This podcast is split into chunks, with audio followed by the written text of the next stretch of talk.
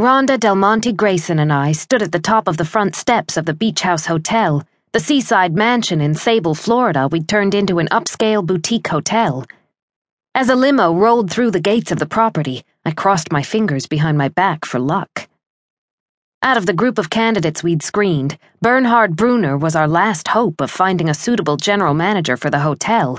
And with Rhonda due to give birth in the next two months, I needed all the help I could get while Rhonda and her husband Will welcomed their child into their family and the world. We'd already interviewed several other men who weren't exactly thrilled with the idea of having to work under the guidance of two women. But the Beach House Hotel was our baby, and we weren't about to simply hand it over to someone else, no matter how much we wanted and needed some time to ourselves. I hope we like him, said Rhonda. The last two applicants we talked to were doozies. I'm telling you, Annie, I'm not to take any bullshit from a guy thinking he can boss us around. I smiled, used to the way Rhonda thought and spoke. My proper grandmother would shudder in her blue blooded grave, but Rhonda wasn't even aware of the sometimes crude language that hit a big, loving heart. The limo continued toward us. I hope he likes us, I said, giving my crossed fingers a squeeze.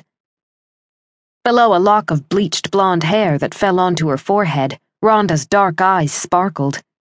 She elbowed me. Here goes. Before the limo even pulled to a stop, Rhonda and I eagerly made our way down the steps to greet Bernhard Brunner. An older man in his fifties, he'd come highly recommended to us as the perfect choice to oversee a property like ours. But would he be willing to work under our supervision? Paul, our driver, stopped the limo, got out, and hurried around behind the car to open the passenger door. A shiny black shoe appeared, followed by creased gray slacks. Dressed in a navy blazer, starched white shirt, and conservative tie, the man who stood so straight before us had a sharp, blue eyed gaze. Beneath his nose, a trimmed mustache brushed the top of his lips. His stern appearance reminded me of my old middle school principal.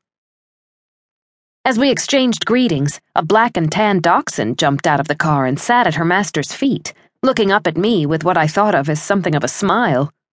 Charmed, I stooped to pat her head. And who is this? Trudy, Bernhard said. She goes everywhere with me. Rhonda and I exchanged glances. Uh, we weren't told about her, said Rhonda. Bernhard picked the dog up. She gave him a lick on the cheek and turned bright dark eyes to us, wagging her tail furiously.